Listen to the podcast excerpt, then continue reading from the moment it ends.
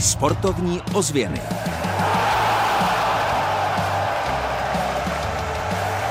Fotbalisté Táborská remizovali doma s Opavou 2-2.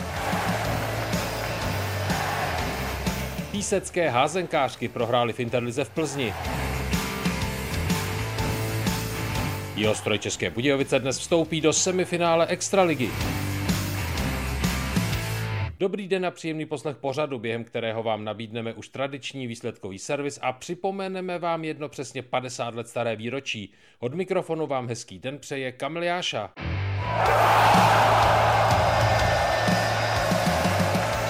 Sportovní ozvěny s Kamilem Jášou. Přesně před 50 roky vyhrála fotbalová parta Igly České Budějovice dorostenecký přebor České republiky. Jeho Češi hráli o federální zlato s bratislavským Slovanem.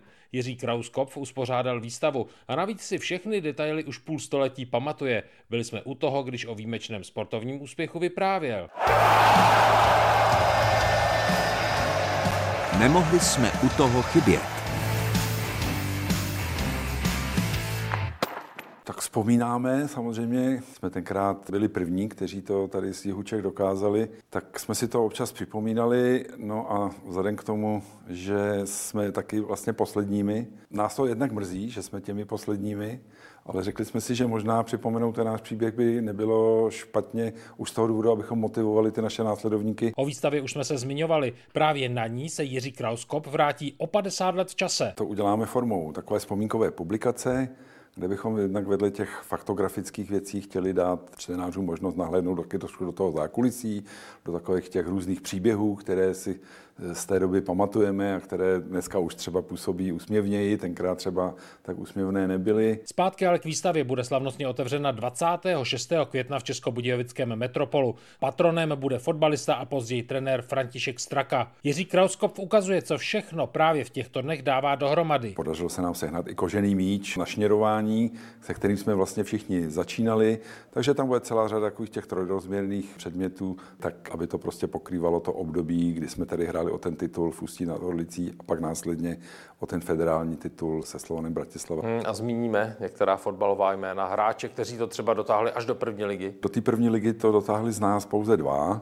Konkrétně tedy Zdeněk Prokeš jako asi nejvýraznější osoba z toho našeho kádru, který působil řadu let v Bohemce a získal tam zejména pod Tomášem Pospíchalem řadu úspěchů, včetně i evropských pohárů. No a odehrál i řadu utkání v reprezentaci.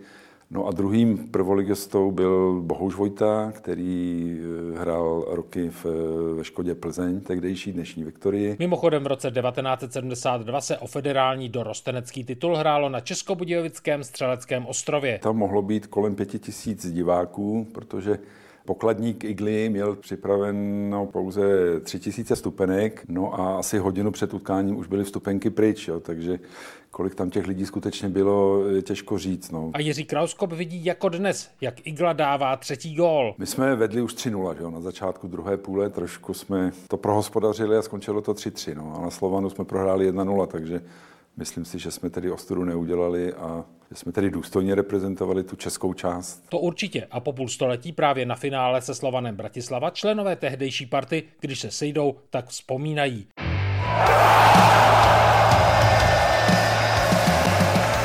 Sportovní ozvěny výsledkově.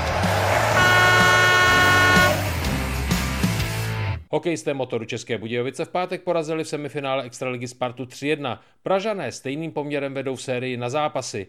Pech po gólu nasměroval oslavy do jediného bodu na tribuně. Tady na Malýho, který tady je se mnou tři dny, že manželka je na operaci, byla po operaci fandíme a ty úsměvy a mávání bylo na něj. Volejbalisté jeho stroje České Budějovice nastoupí v semifinále Extraligy proti Lvům Praha. Se soupeřem dorazí i Valery Todua, který hrával v jeho stroji. Trenér Českých Budějovic René Dvořák říká. Já myslím, že si s tím musí hlavně vypořádat Valda sám ve své hlavě. A volejbal ještě jednou Benátky nad Jízerou postupují z první ligy do Extraligy a s nimi i bývalý blokař jeho stroje Vladimír Sobotka. Je to fajn si takhle, dá se říct, ve volejbalem důchodu ještě pinknout a dosáhnout nějakého výsledku. Házená Interliga žen, Plzeň Písek 28-24. A teď fotbal. Dynamo České Budějovice v nejvyšší soutěži Mladé Boleslavy prohrálo 0-2. Ve fotbalové Fortuna Národní lize remizovalo Táborsko s Opavou 2-2. Všechny góly padly už v prvním poločase.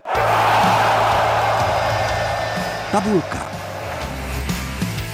Tady je čelo tabulky fotbalového jihočeského krajského přeboru. První je Český Krumlov 43 body, druhé jsou Prachatice 40 bodů, třetí místo Olešník 34 body a čtvrtá pozice Osek 33 body.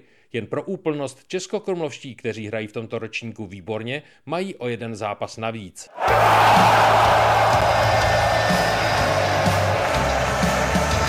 Kam v týdnu za sportem. Dnes od 18 hodin proti sobě nastoupí volejbalisté Jihostroje České Budějovice a klubu Lvy Praha. Zápas začne v 18 hodin. Pokud budete mít chvilku volnou, tak přijďte do sportovní haly. Jeho Češi usilují o postup do finále Extraligy. Od mikrofonu vám hezký den přeje Kamil Jáša. Sportovní ozvěny Českého rozhlasu České Budějovice.